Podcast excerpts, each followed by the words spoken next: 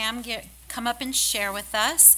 So before she does that, I'm going to give just a little bit of an introduction so you can know who she is. Pam was born and raised in a Christian home in Houston, Texas. She met her husband, Kerry, and you guys, if you were here for the Essentials Conference, you remember that he came and spoke to us. So that makes it even more of a treat that Pam gets to share with us now. So they were married in 1976. They moved to Los Angeles area in 1990 for Kerry to attend Master's Seminary. And they stayed in California after that for 16 years, ministering in a bunch of different capacities there at Grace Community Church. In 2006, they moved to Winston-Salem, Salem, which is where they are living now in North Carolina, where Kerry is actually serving as the senior pastor. And Pam was explaining to us how that he was not only preaching the sermon and, and functioning as the senior pastor, but their family also did music for years. Uh, them and their, their four kids would do music uh, to lead that. I thought, my goodness, that is a lot of work when you are the senior pastor. So, anyways, um, the Hardys do have four adult children. For several years, she taught in the track for wives at the seminary there at Masters. Um, actually, I guess it was the Shepherds Conference, right? Yeah. and obviously, she loves the word and she loves sharing it with women. And that is exactly why she's here. And we are thrilled to have her. So, Pam, please come up and share with us.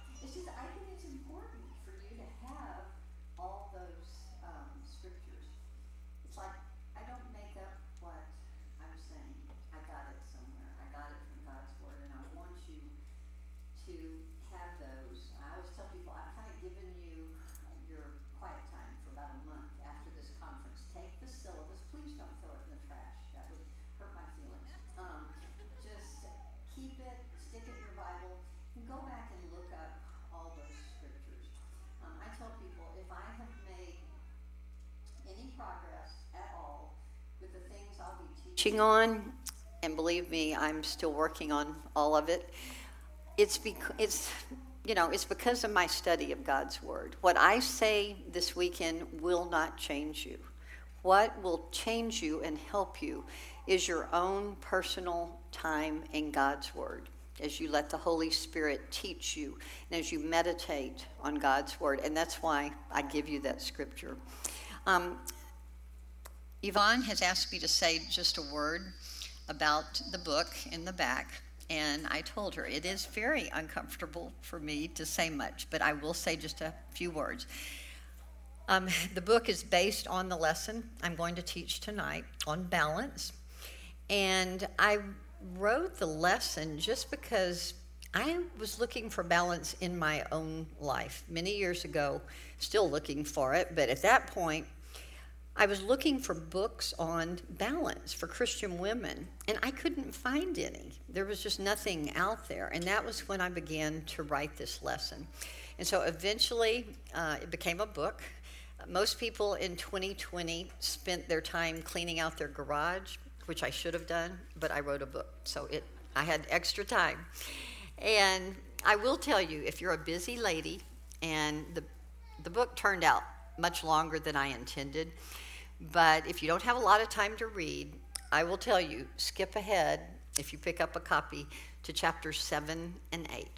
Okay, that is the heart of the book. That is my heart for you because it's really written for people that are going through suffering, which is pretty much all of us at one time or another.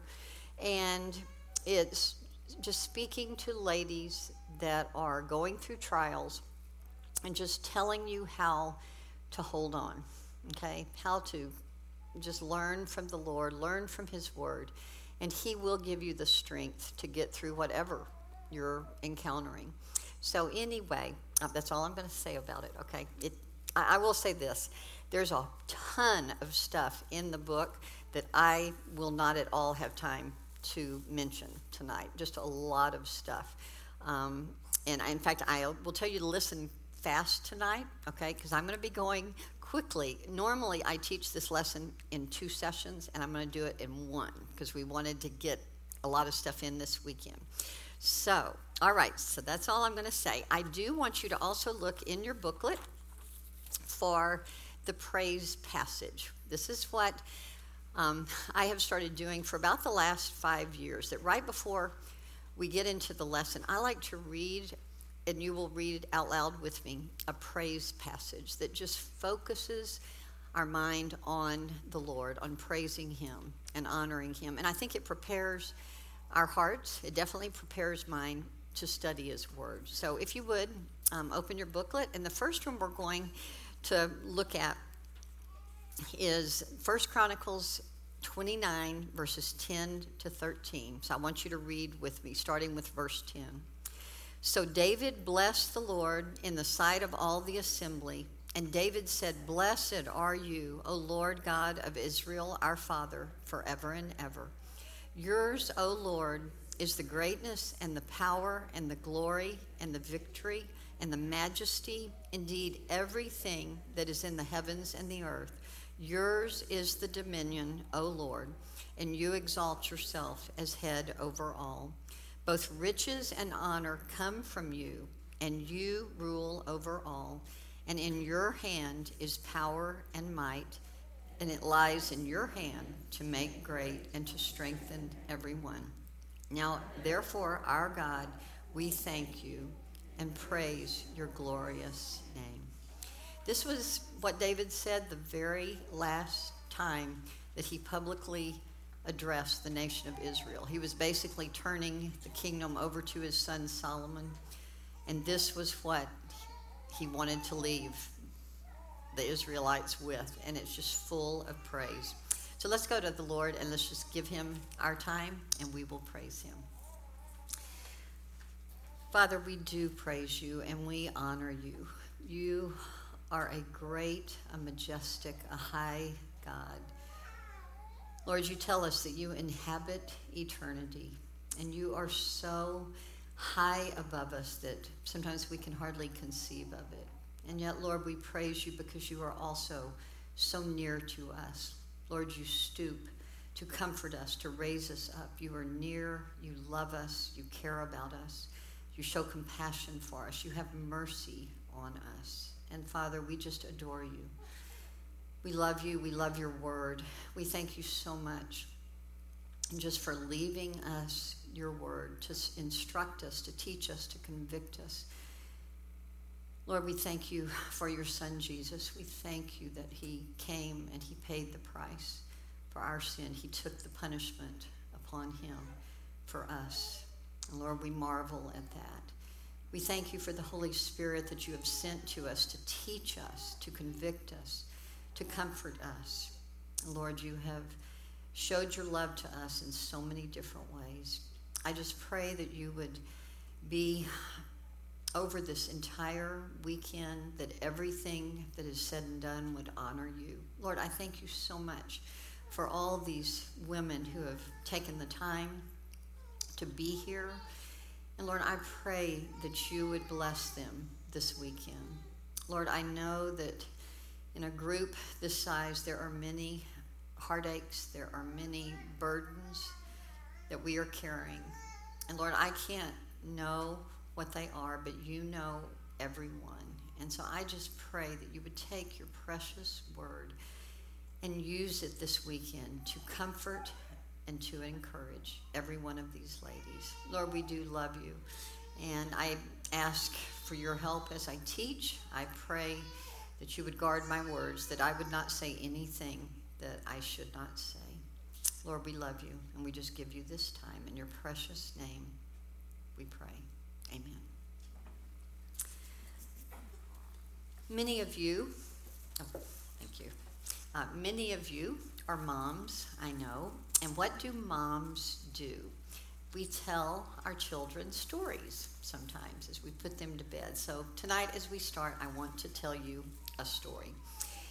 The date was January the 30th, 1962. The place was the State Farm, uh, I'm sorry, the State Fair Coliseum in Detroit, Michigan, where the Ringling Brothers Circus was featuring the high wire act of the legendary Wallenda family, or the Flying Wallendas, as they had come to be known. Led by the patriarch of the family, a German man, man named Karl Wallenda, they were without question the greatest tight wire walkers in all of circus history. That night in Detroit, they were once again preparing to perform their most famous stunt, the amazing three level pyramid. This trick consisted of four men standing in a line on the wire, yoked together by shoulder bars. On top of the shoulder bars stood two more performers, who in turn supported a woman who first sat in and then impossibly stood on top of a chair that was on the third level. The Wallendas never used a safety net, thinking that it gave them a false sense of security and bred carelessness in their performers. They had done this dangerous stunt for 14 years, performing it successfully hundreds of times. But tonight would be different. They carefully formed the pyramid and began to move out across the wire. But then the unthinkable happened. The first man on the wire, a young man named Dieter, lost his balance and fell, pulling the two men immediately behind him down with him, leaving one man standing alone on the wire. Karl, the patriarch, and his brother fell to the wire from the second level, with Karl suffering a cracked pelvis in the fall. The girl who was on the top, on the third level, who was Dieter's younger sister, fell on top of Karl and even though he was in great pain, he held her by one arm until a net could be brought beneath her. Of the three men that fell, Karl's son was paralyzed for the rest of his life. The other two men, Karl's young nephew, Dieter, and his son in law, Richard, plunged to their deaths on the arena floor as 7,000 people watched in horror. Ladies, balance is a crucial skill. When we lose our balance in some area of our lives, the results may not be quite as dramatic as they were for the Wallendas that night, but they can be just as devastating, not only for us, but for all the people around us. So, tonight, what we're going to discuss are some common areas of life where we are tempted to go to the extreme and be unbalanced. Sometimes I feel like I'm a giant pendulum in a clock, and I'm over here on some issue, could be many things, and I realize I'm kind of out of balance, okay? And so I begin to swing back but I don't stop in the middle. Many times, what do we do? We keep right on going. And we end up going over here and going to the extreme over here, and we're out of balance again. And believe me, I am not telling you that I have found the perfect balance in any of these areas. I am right there with you. I am working all the time, striving to have a balanced life. I'm always kind of reevaluating my life. Okay, am I putting too much time, too much effort here, and maybe ignoring something over here that's actually much more important? We find an interesting verse in 1 Corinthians chapter 9, and this is the chapter where Paul is comparing the Christian life to a race. And we find this in verse 25 in 1 Corinthians 9 says, And everyone who competes for the prize of this Christian life is temperate in all things. Now, that temperate word is kind of an old fashioned word, but when you look up what that means, temperate means moderate, self controlled in action or speech, balanced. Okay? So, Paul was encouraging us here to be balanced. Now, I do want to tell you as we begin the lesson that it is okay to be unbalanced in one area of life. Okay? In fact, you should be unbalanced here. And that is in your personal love and devotion to the Lord Jesus Christ. Okay, your love for Christ should know no limits and no bounds.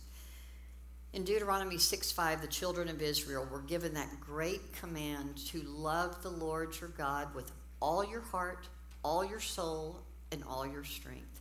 You go to the Psalms and listen to David and the other psalmists. Psalm 9 1 says, I will praise you, O Lord, with my whole heart.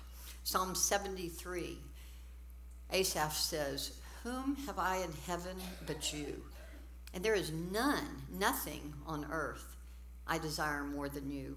Uh, we go to Jeremiah 29. You hear God speaking to the Israelites, and he says, You will seek me and find me when you search for me with all, with all your heart. We go to the New Testament. What does the Apostle Paul say? Philippians 1, he says, For me to live is Christ. That's it. My living is all about Christ.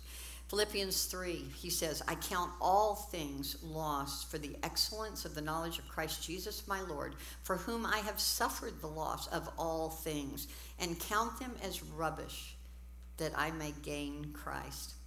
And then we have that great doxology in Romans 11, where it says, For from him and through him and to him are all things. To him be the glory forever. Amen. Now, all those scriptures, that doesn't sound very balanced, does it? It sounds pretty extreme. But all through the Bible, the scriptures confirm that we must be passionate about our relationship with God. Our problem, ladies, is not that we love Him too much, our problem is that we love Him far too little. Do everything that you know to stoke the fires of your love for the Lord. Read His Word, study His Word, memorize it, listen to good preaching and teaching, read good books, worship Him, praise Him. continually be focusing on the character and the majesty of Almighty God. In this one area, it is perfectly right to be consumed with wanting to know and to love God. But in virtually every other area of life, the call is for self control and balance. So, what we're going to do very quickly tonight is examine some major categories of life where we have a tendency to go to the extreme. It's not an exhaustive list, but I have tried to talk, touch on most of the major issues that we will deal with at one time or another. And as you go, we go through this discussion, I think you will realize that many of the counseling issues that people come in and talk to their pastor about, many times it is nothing more than the fact that they have gotten out of balance. They've gone to the extreme on something and it is causing problems in their lives and usually in the lives of the people that are closest to them. So, what we're going to do is we go through these areas, we will look at hopefully what the biblical balance is. What is the balance presented in Scripture? And then we will talk about what are the symptoms when you get off balance. What does it look like practically in your life when you get off balance? I am an old nurse, a very, very old nurse. So we're thinking me- medically here. Okay, we're going to do a little self diagnosis. And again, look at the possible symptoms that will crop up in our lives when we've gotten out of balance.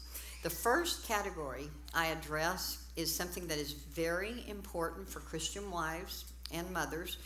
Um, and for single people, this applies to everybody, whether you're married or not is mainly when you are involved in ministry, there is a balance between family and ministry. And for me, perhaps because I'm a pastor's wife, this has always been one of my biggest issues. So it may be for you too.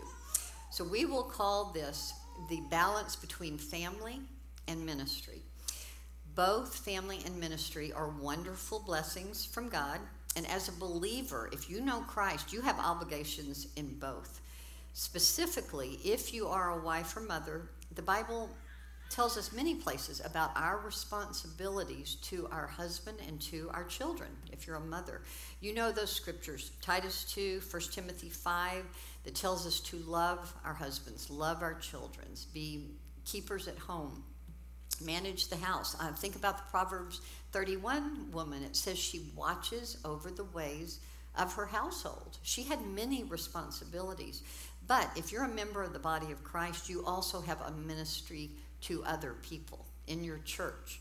Um, in Romans 12 and 1 Corinthians 12, we're told about the spiritual gifts that all of us have that are to be used in the service of other people in the body.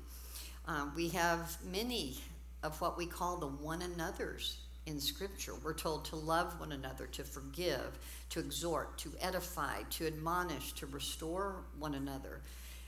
You cannot do those things if you are not involved in other people's lives.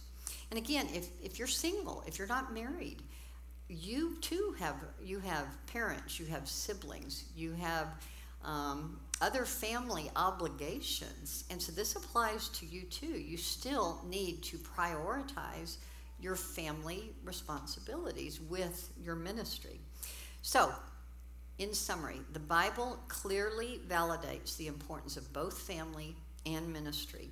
The problem is both require a lot of time, and there are only 24 hours in a day, and so we have to make choices. And finding that right balance between the two is sometimes very difficult. We go to the Word of God to find the right order of our priorities, and here's what we find. First, as we just talked about, Scripture clearly teaches that we never put anything or anyone above our relationship with God. That has to be above all else, and that includes our family. But when we come down to the horizontal realm, okay, our earthly relationships. Scripture gives a very definite order. If you are married after your relationship with the Lord, the husband wife relationship is the priority human relationship. That's clearly taught in Scripture. Um, Genesis 2 A man shall leave his father and mother and be joined to his wife, and they will become one flesh. This verse in Genesis testifies to the uniqueness of the marriage relationship. I am not one flesh with anyone else in the body of Christ. I am not one flesh with my children. I am only said to be one flesh with my husband.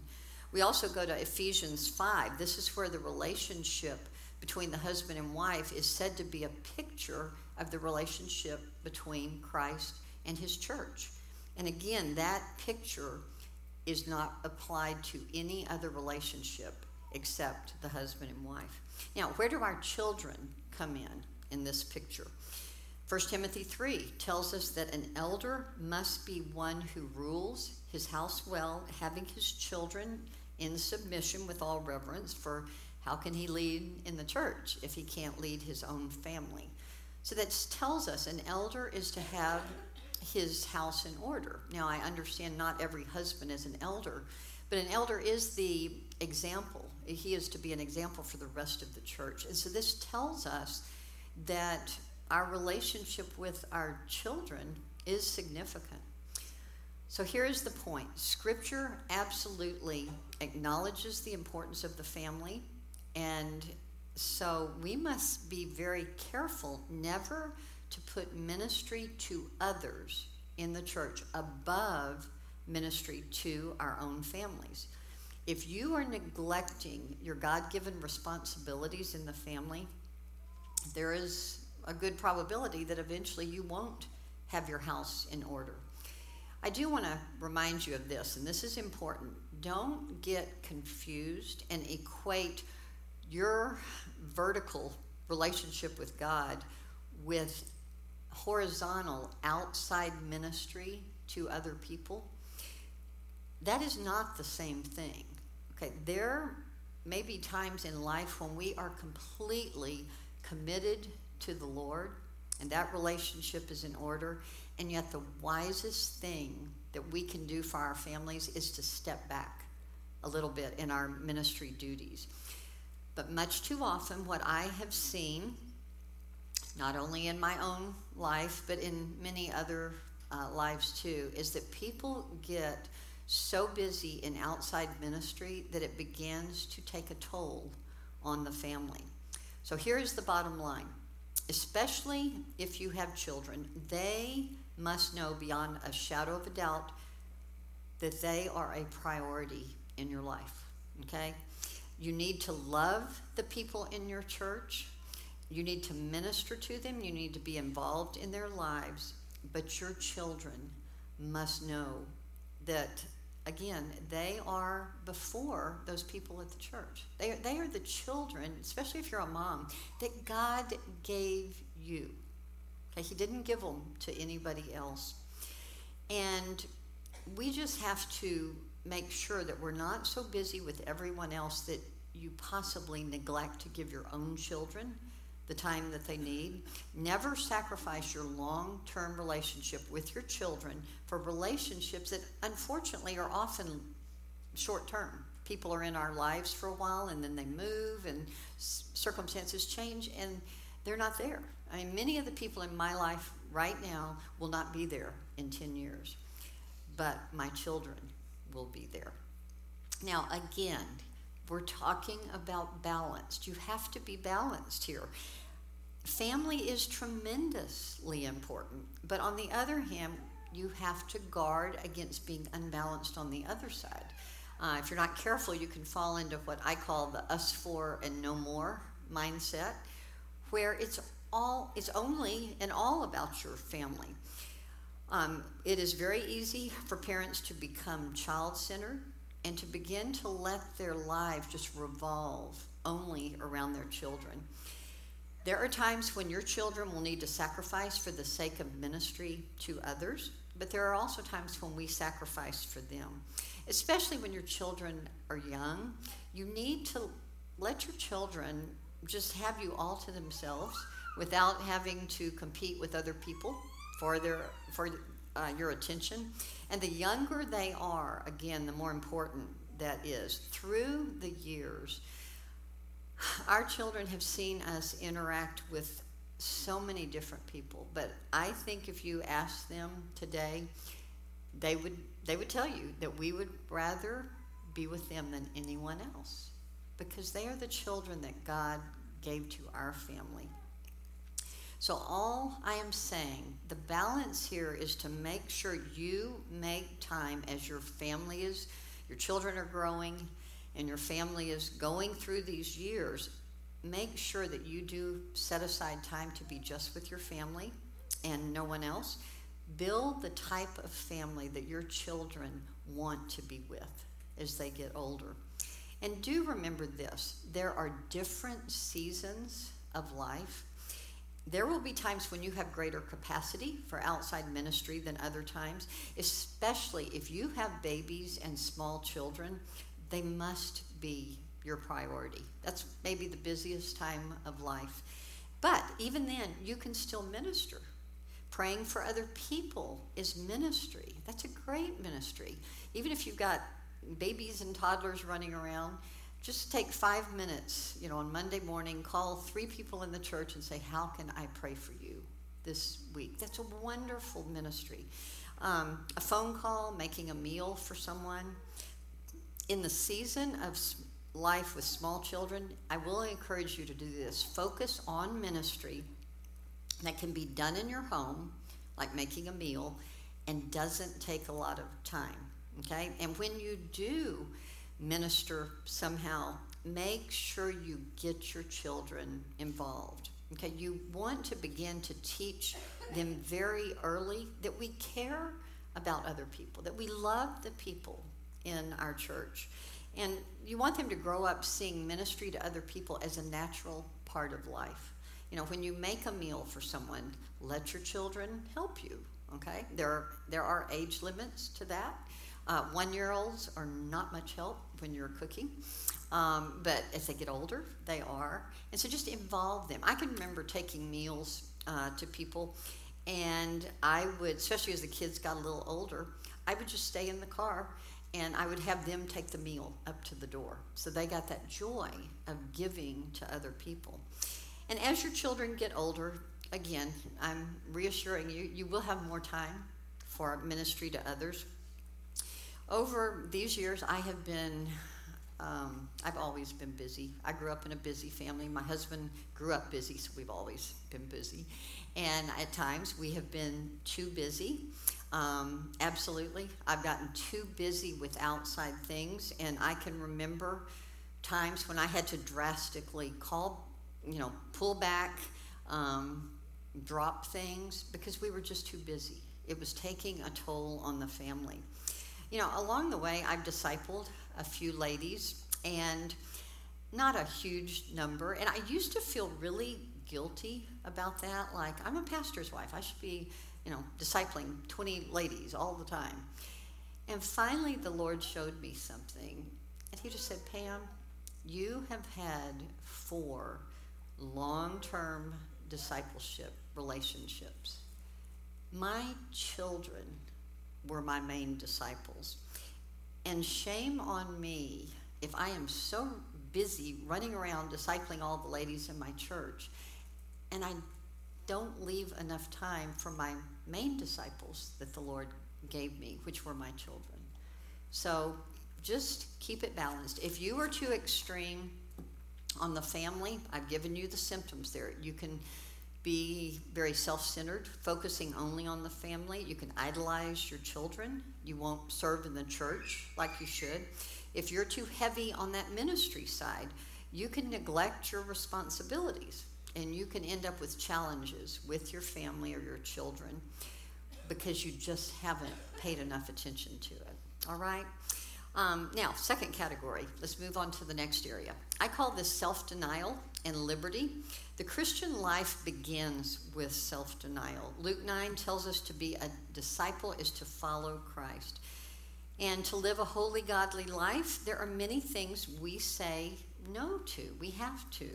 Uh, we stay away from obvious sin. In 1 Corinthians 6, Paul says there's even good things that, you know, they're permissible, but they're not edifying. They're not good for me. They're not profitable. So we have to be wise in what we allow ourselves to do and not do.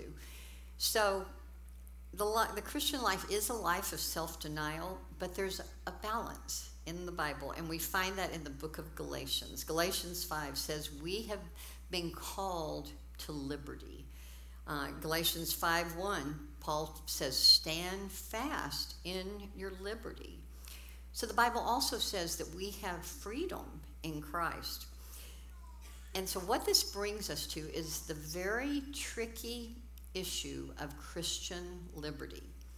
And while we're talking about it, I'm going to give you a quick definition of Christian liberty. And here it is Christian liberty is the freedom to do what is right without a system of rules. Okay, the freedom to do what's right without a system of rules. So, do you see the balance here? We have liberty in Christ, we have freedom, but we can't, here's the balance we cannot ever let our freedom lead us into sin. Okay? Uh, Galatians 5:13 says we're called to liberty, but it also says don't use your liberty as an opportunity for the flesh. So you can be extreme on either side. You can be extreme on the self-denial side or you can be extreme on the liberty side. If you are really extreme on the self denial, here are the symptoms. You, first thing, will become self righteous. And when people, I mean, they, we get kind of proud of all those things we're denying ourselves. And that leads inevitably to judging other people by those rules that we have put in place in our own lives that tell us we're righteous. Um, this, ladies, is what we call legalism. Now, legalism in the Bible is almost always referring to salvation, to the fact that we cannot earn our salvation with our good works. But today, when we are just talking and we say someone is legalistic, we are not usually referring to salvation, we're referring to sanctification. Sanctification is how we live and how we grow as Christians, how we grow to be more like Christ. And in this lesson, I am talking about legalism as it refers to our sanctification. Another word for legalism is the term works righteousness. And again, this is the mistaken belief that we become more righteous in God's sight because of what we do and don't do. Now, we need standards, absolutely. We need to live holy lives. And those things, there are things in our lives, sin and other things, that we need to be very careful about. We need to deny ourselves. But just remember, those things don't make us more accepted by God. A works righteousness approach to sanctification is a skewed approach that seeks to grow by focusing on the externals and not the heart. Our self denial and our good works did not save us, and after salvation, they do not make us more acceptable to God. When we put our faith in what Christ did for us on the cross, He gives us His righteousness. We have no righteousness of our own, and we never will. And this is where the gospel comes in. It is so crucial to, as they say, preach the gospel to yourself all the time. When we constantly remember Christ and what he did for us on the cross, we are motivated to obedience, to good, works. And it's not just out of duty or obligation, it is motivate, motivated by our love for Christ, just gratitude for what he did for us. Too often as Christians, we fall into what I call the older brother syndrome. Remember the prodigal son? Um, Remember the prodigal, he was off doing stuff he shouldn't have in the far country, and the older brother stayed home. The older brother was the good one. Okay, the older brother was in church every Sunday with his dad. He was doing what he was supposed to. But as you read that parable, it becomes very clear. The older son didn't have any more love for the father than the prodigal did. Okay? Um, he, yeah, he was very bitter. He did not understand the father's love for him. And so we have to be careful we're not doing that. We're not doing good things to gain favor with the Father. The gospel is the exact opposite of that. If we are truly saved, we are completely accepted in Christ, and therefore we obey out of love and righteousness.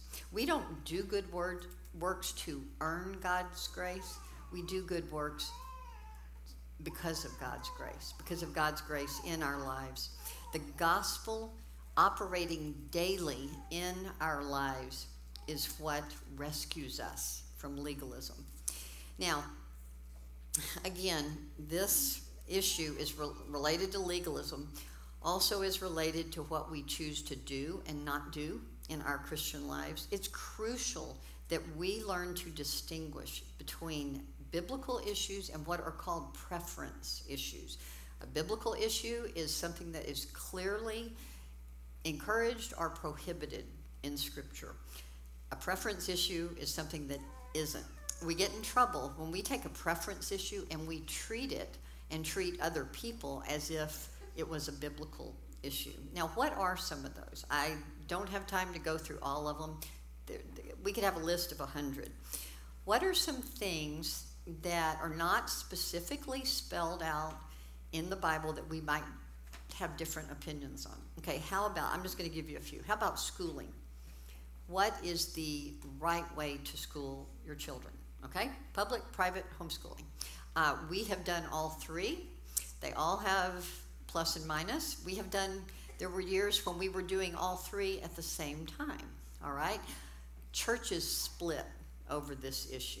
My husband has counseled with many where literally a church is split over what's the right way to school your children. How about entertainment? Okay, that's a huge area. Okay, can we watch TV? Can we even have a TV? If you have a TV, what can you watch? What is okay to watch? What is not?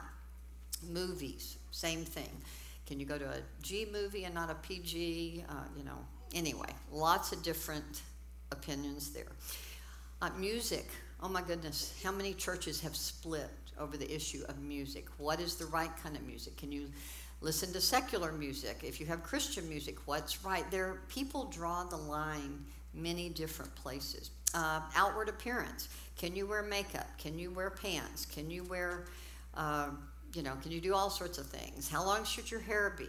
What about tattoos and piercings? Okay, lots of different things there. Uh, another area is politics, okay? And I'm not even going to go there. Not, not going to say anything else about that. It divides people, believe me. All right, um, let me give you a definition of legalism. Also, legalism is judging your own spirituality and that of other believers by man made rules that are not spelled out in Scripture. I'll say it again judging your own spirituality and that of other Christians by man made rules not spelled out in Scripture. We all have areas of legalism in our lives, and usually we don't even realize it. I have known just a handful of people in my life that I would really call legalistic. I mean, they were just consumed by their rules. And you know, I have one adjective that I would apply to those people that always comes to mind, and that is the word joyless. Okay, those kind of people, again, it's all about the rules, and there's no joy in the Christian life. Um, I've also found those kind of people have great trouble forgiving others. They tend to often hold grudges. You know, the people around them don't measure up don't obey the rules, and they tend to often have trouble forgiving. We don't want to be that. So, uh, and the people that are legalistic judge the other people. If you're if you're unbalanced on the liberty side, you're too free. Okay, uh, the the danger is sin. You can say see sinfulness and worldliness cropping up in your lives, and you can really get in trouble there. Uh, you can flaunt your Christian liberty. Uh, and again, it's so funny, they have the same symptom. The free people judge the other camp, so both the legalistic and the people that are too free. They're often criticizing the other people. I will say this when it comes to Christian liberty, every church has the strong and the weak brothers that Romans 14 talks about. We must be ruled by love when we have different convictions. Romans 14 is a great chapter to study. And it's all about love. It's all about showing love to your brothers and sisters. And I will say this just in this day and time, in this culture, if you have a Christian liberty that you enjoy with a clear conscience before the, lo- the Lord, but you know it might possibly offend a brother or sister in Christ, I am beseeching you, don't post it on Facebook or Instagram. Don't put it out there on social media. That is not loving. In fact, it's actually very selfish, especially in today's world when the unity of the church is so under attack. Why would we want to offend a brother or sister in Christ for no good reason? Okay, enjoy your freedoms privately with a clear conscience, but don't flaunt them before other people that may have different convictions, okay? Uh, convictions, never, if you have somebody in your life that has a conviction that you don't think is biblical, don't encourage them to violate it. That's very dangerous. You don't want a seared conscience. What you do is keep them under the teaching of the Word of God. And what I have seen in my life and in others is that when we stay under God's Word, our convictions gradually become more biblical, just as we are taught. Um, with your parenting, let me give a word in relation to parenting. Be honest with your children as they're growing up. Don't teach them just to live by a set of rules for behavior. From an early age, teach them to study the Word, to go to the Word, to search for answers about what they do and they don't do. Now, when they're two years old, three years old, of course, you need rules. Uh, we had house rules growing up that just made life a lot simpler for everybody. Of course, there is a place for rules, especially when they're young. But as they grow up, you have to bring biblical truth to bear on the issues they are dealing with. As parents, the hardest thing about that is learning to trust the Holy Spirit. We want to be Holy Spirit in our children's lives, okay? And there comes a point, especially as they get older, you have to trust the Spirit. Um, just teaching them a bunch of rules, that's the easy way out, okay? Teach them to be in the Word. You don't want them to get out of the house and fall apart because they never learned how to deal with the temptations and the pressures of this world. Um, I heard a Bible teacher in California say this one time rules without relationship equals rebellion. That's not always true, but many times it is. Build a loving, trusting relationship with your kids as they grow up. All right? Um, all right, let's move on. Patience and confrontation, the next area. This deals with how we respond when we are sinned against by other people. Obviously, we are exhorted in Scripture to be patient and long suffering with one another. And there are times we intentionally choose to overlook offenses, but there are other scriptures, and I've given you many scriptures there, so please look those up. It tells us we have a responsibility to confront sin. And so we need to find that balance. When do we overlook? When do we confront? And if you're too much on the overlooking all the time, the symptom that you're you're seeing revealed usually is fear of man. We care too much about what other people think about us, about our reputation. We're scared we'll lose a relationship. And we have to remember that there are times where the most loving thing you can do for someone is tell them the truth. That you're really hurting them when you're not telling them the truth and they are involved in something, they are in some type of sin that is hurting them and hurting other people. It may harm your relationship temporarily, but there are times you just have to pray. The Lord will give you wisdom in that. Um, and our, our guide for that is Galatians 6 1. We go, when it is time to confront someone, you go humbly, you go prayerfully, you go in love and concern for that person. Now, if you're too much on the other side, if you're a confronter, um, the chief danger of that is just becoming a very prideful and judgmental people, a person. You know, I have known people in my life, just a few. See, when you're old like this, you've known a lot of people. So I'm being very honest. I've known a few people like this. I think they thought it was their spiritual gift to run around the church and confront everybody on their sin. Okay, I'm sorry, that is not in the list of spiritual gifts, the gift of confrontation. Um, I mean, you don't want people to run when, you know, they see you coming, okay? Um, and it's just, yeah, that person is going to have difficulty in building relationships and friendships. So don't be too heavy on that. I'll give you some advice. Be much more concerned with your own sin than with everybody else's. Okay? That that will keep most of us busy, all right? And it will guard you. All right, fourth category. We've got to hurry.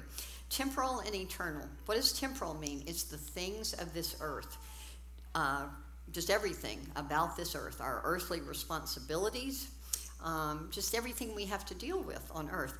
What is eternal? Obviously, it's just the eternal things, the spiritual things. Being mindful of temporal things keeps me responsible, it keeps me involved. It reminds me to be grateful for what God has made. God made a beautiful earth here um, in His creation, and we need to love that. We need to appreciate a beautiful sunset, just the beauty He has put here. So there's a time to think about temporal things, but we are also told to be heavenly minded. We must be thinking about eternal things. We must pour ourselves and our time into the things that are eternal. And there are really very few things in this, in this world that are. God, our relationship with God, that is eternal. His word is eternal, and other people are eternal. Basically, everything else in this world is one day going to be burned up. So don't waste your time on things that don't matter. Okay, there's certain things we have to do. Obviously, we have to fulfill our responsibilities, but make sure you keep a good balance. If you are too temporal, temporally minded, you will overemphasize worldly success, achievements. You can get very materialistic. You will worry about all those things that you have, worry if they get lost. Um, you can also be excessively preoccupied with things of the earth. Uh, t- I, I put there temporal issues, temporal causes. I told you I love a beautiful sunset. I love to look at the mountains, and I appreciate God's beauty. But I don't. I don't go around hugging trees, okay? I'm not demonstrating for the baby seals. I mean, they're cute, but I'm not going to go, dem- you know, demonstrate. In California, and I loved California, but there was people, they would be about to cut down a big old tree, and somebody would call, I mean, they would climb up in the tree and live there for two or three months. Uh, you know, it's like, okay, I mean, I love that tree, but I'm not going to live in it for three months. So you can take it too far. Um, you can, you know, I, I see the all the signs, you know, save the earth, save the planet. Whenever I see those, I just think, good luck. Okay, I've read Revelation. I mean, you are, I don't care what you do environmentally, you are not going to save the planet. I, you know, I, I, I do recycle. Okay, I've got that green thing and I threw, you know, I try and be a good citizen, but I don't take it too far. And some people do. Um, even Christians, you can put too much emphasis on philosophies or ideologies.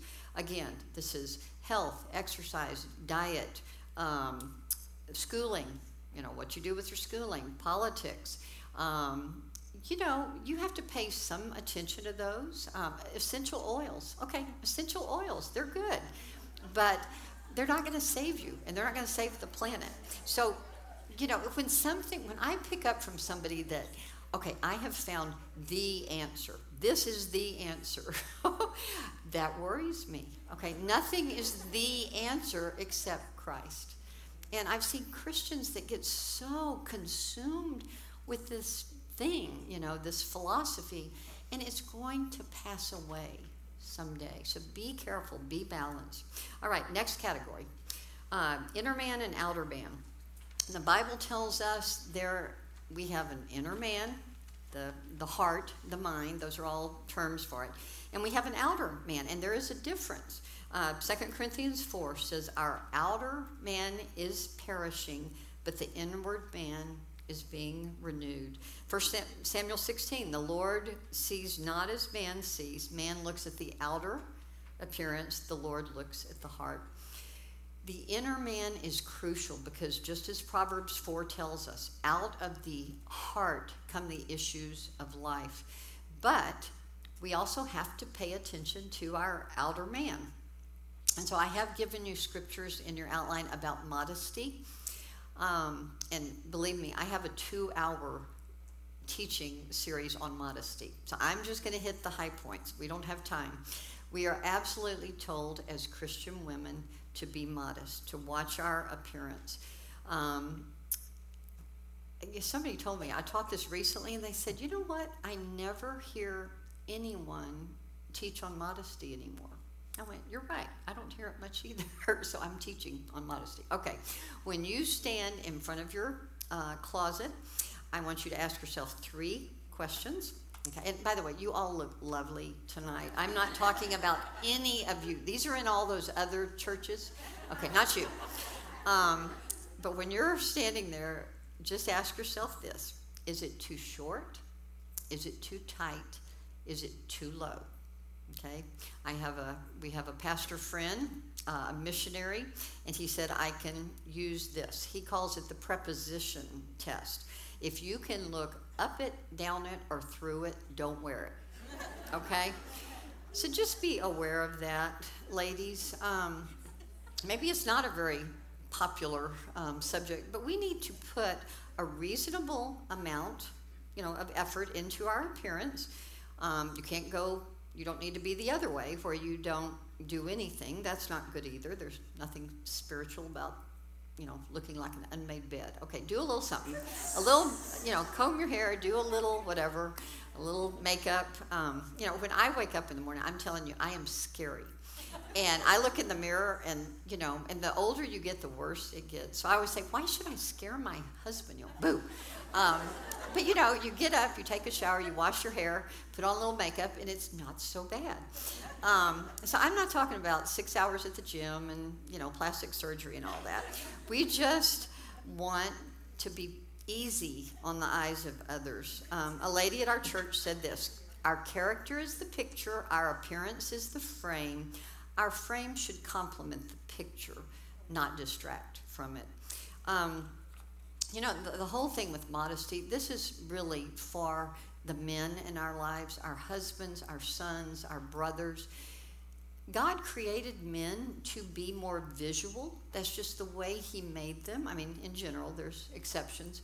Um, he, he made a man to be attracted to the beauty of his wife. Um, that, that's why the pornography industry is mainly aimed at men because they're just the visual can be very tempting and they are tempted everywhere they look in this word, in this world. Newspapers, movies, TV, uh, you know, magazines, everywhere. And I am just telling you that they are the men in our life should be able to come to church on a Sunday and rest. Okay, just have a little break in that relentless temptation that they deal with all the time. And so I think as their sisters in Christ, that is the least we can do for them is to dress modestly. So here's the balance in this area. Don't pay too much attention to your appearance, but don't pay too little either.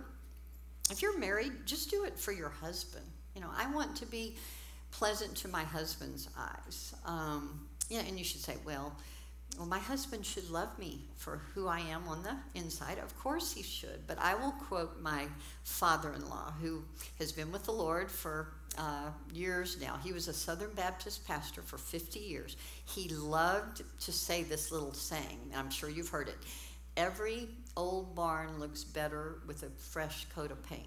Anybody ever heard that? Or is it just, okay. The young people, they haven't heard that. Um, now, I, I have no scripture for that, okay? That's just a little Texas humor. But you get the idea. A little little bit of paint never hurt. Okay, let's go on.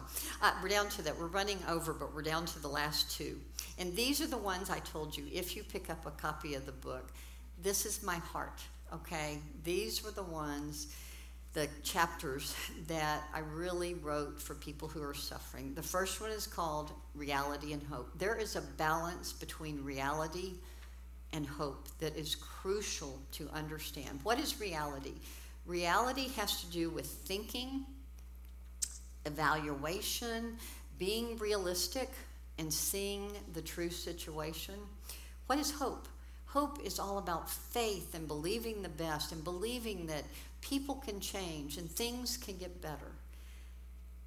My husband and I have had a running joke about this for we've been married 45 years. He says I'm an optimist. He's right. I am. I'm a glass half full person. And I say he's a pessimist. And he goes, No, no, no. I am not a pessimist. I am a realist. See, you, you, maybe you have the same thing with your husband. Uh, we will never agree, okay? But he's probably made me more realistic, and maybe I've made him more optimistic. We see this balance all through the Bible. All these scriptures that I'm giving you are examples of these balances, and you really see it with this one. Uh, Psalm 3, this is David running from Absalom he says, he's hiding in a cave. He says, Many are they who rise up against me.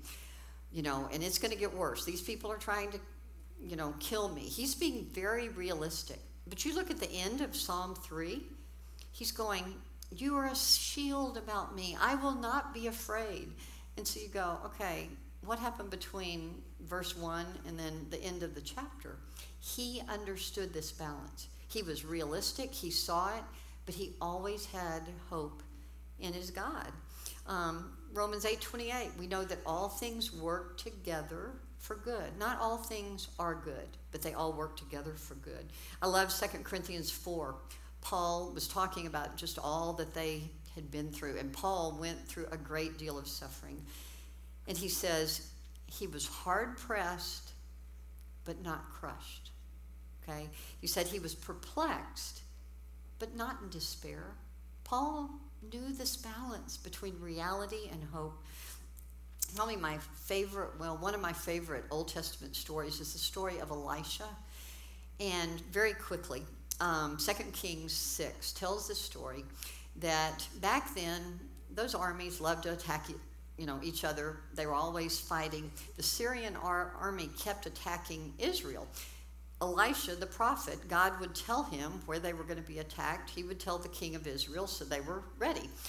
King of Syria gets very upset. He thinks he has a traitor, you know, telling his battle plans. And so he he says, "Okay, who's the traitor?" And they go, "Oh, no, no, no. Not one of us. It's that guy Elisha over there in Israel." So he says, "Okay, that's it. I've had it. Go get Elisha." So in the middle of the night, Elisha and his servant are in this town and the servant gets up early and, you know, goes and whatever they did in the morning. He's watering the camels. And he realizes there is an army around the town and he knows they're after them. So he's scared to death. He runs inside, shaking in his boots, and he goes, Alas, my master, what are we going to do? I mean, we're about to die. They're here to kill us. And I love Elisha. Elisha knows God, he knows his God. And he goes, you know, he's calm, he's cool. He said, you know, chill out. It's going to be okay. He said, They that are with us are more than they that are with them. And then he prays, and he prayed to the Lord, and he said, Open his eyes so he can see. And I love it says, The Lord opened the eyes of the servant, and he saw that all around them, the, the mountains were full of horses and chariots of fire. See, the Lord had sent his heavenly army, his heavenly host, to protect them. But the servant couldn't see it. He was being realistic. The Syrian army was there too, but he couldn't see what I call the real reality. And the real reality is that God was there too. So here's the balance, lady. Ladies, you can call it optimistic realism or realistic optimism. But I am telling you, no matter how bad your situation is, God is sovereign, God is powerful, God is all wise, He is the heart changer. He is the one who always will bring good out of bad, and there is always hope if you are a child of God. To say there is no hope is actually to attack the character of God because He is the God of hope. So if you are too extreme on the reality side, if that's all you can see, you will become skeptical, cynical, pessimistic. You will become bitter. You can despair. You will get depressed because you're all about that reality and you're not balancing it with the hope that we have in God. You can be too heavy on that hope side. You can be naive. You can be foolishly optimistic. And you can actually refuse to deal with reality. So find that balance. The last area as we close is called striving and trusting. And this is huge. This is the biggest balance of all. And again, when I say striving, understand, I'm not talking about salvation. We do not strive to be saved. Salvation is all of God's grace.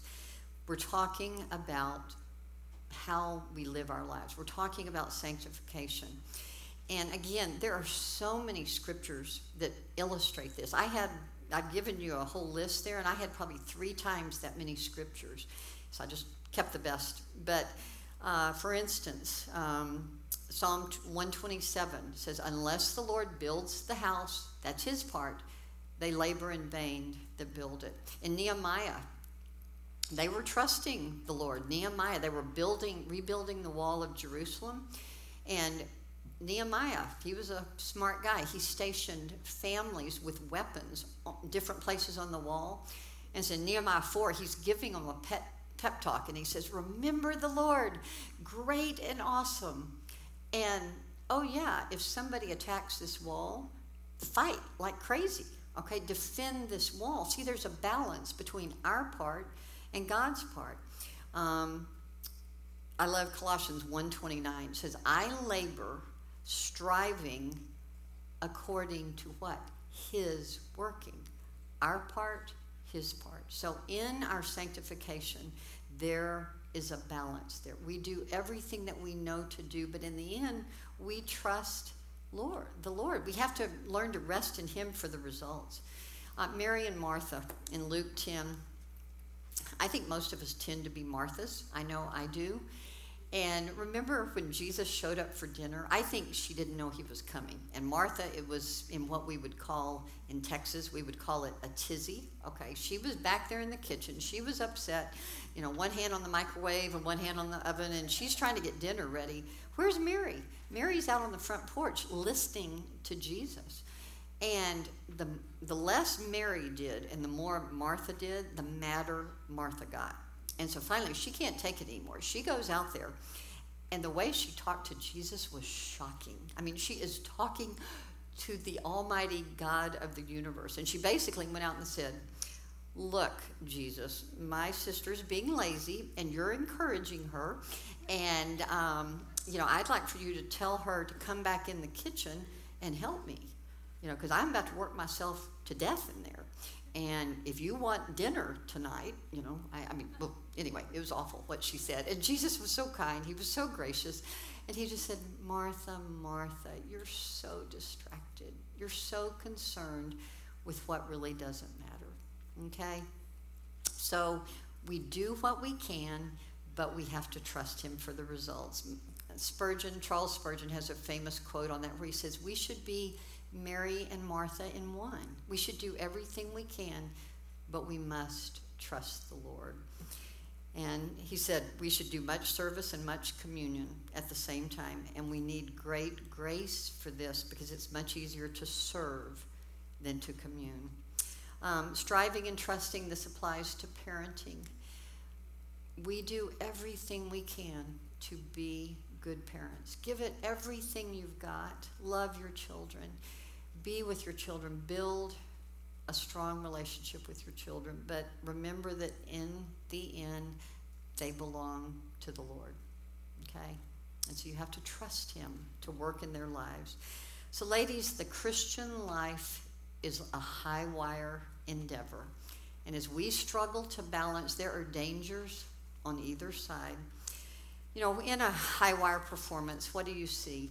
If you've ever watched a circus act, they have that long bar and it keeps them balanced. Remember, because we sway, and when we're trying to balance, we have a balance bar, and that balance bar is the Word of God. Okay, the, the Word keeps us balanced. The Wallenda family, I'm going to close with this. Karl, the patriarch, died in 1978 in a fall that wasn't his fault. Um, he has a, a grandson, great grandson, named Nik Wallenda. I don't know if you've seen this guy that crosses the uh, Grand Canyon and Times Square. Nik Wallenda is his great grandson. But I want to close telling you about Karl's grandson, Tino Wallenda. Tino and his family today still continue the family tradition. And in 1980, 1998, Tino took his, his family, his four children, back to Detroit, where as an 11 year old boy he had watched his father fall to his death. They went back 36, later, 36 years later to the same arena and successfully performed the three level pyramid. And he said, I wanted to show that disaster does not have to end in defeat. Another encouraging thing about Tino is that he boldly professes faith in Jesus Christ. And years ago, he wrote an article in a Christian magazine, and he said this When I was seven years old, my grandfather, Karl Wallenda, put me on a wire two feet off the ground. He taught me all the skills how to hold my body, how to hold the pole, how to place my feet. But the most important thing that my grandfather ever taught me was that I needed to focus my attention on a point at the other end of the wire. I needed a point to concentrate on to keep me balanced. The ultimate focus of my life is Jesus Christ. The Bible says we must focus our eyes on a fixed point. We must fix our eyes on Jesus, the author and perfecter of our faith. At one time or another, I have taken each of my four children on my shoulders as I've walked across the wire. In those situations, the children cannot do any balancing. I am the one who has to balance and support them. People ask him, Aren't you scared? He says, uh, no, they say. And when they've been asked, why aren't you scared? They answer, because that's my daddy. They have confidence in me because I'm their daddy. And I have confidence in my heavenly Father. I know He will take me all the way across this chasm of life until I meet Him face to face. So, my prayer for us tonight, for all of us, is that as we walk across the chasm of life, as Tino called it, the Lord will keep us balanced through His holy word and enable us to live lives that bring glory to Him. Let's close. Father, we thank you for this time of study. Thank you for your word. Thank you for your Holy Spirit that teaches us. Thank you for your goodness and your kindness to us. Lord, we do ask for your help in this area of balance. Help us be wise. Help us to study your word. And help us to live lives that bring glory to you. In your precious name.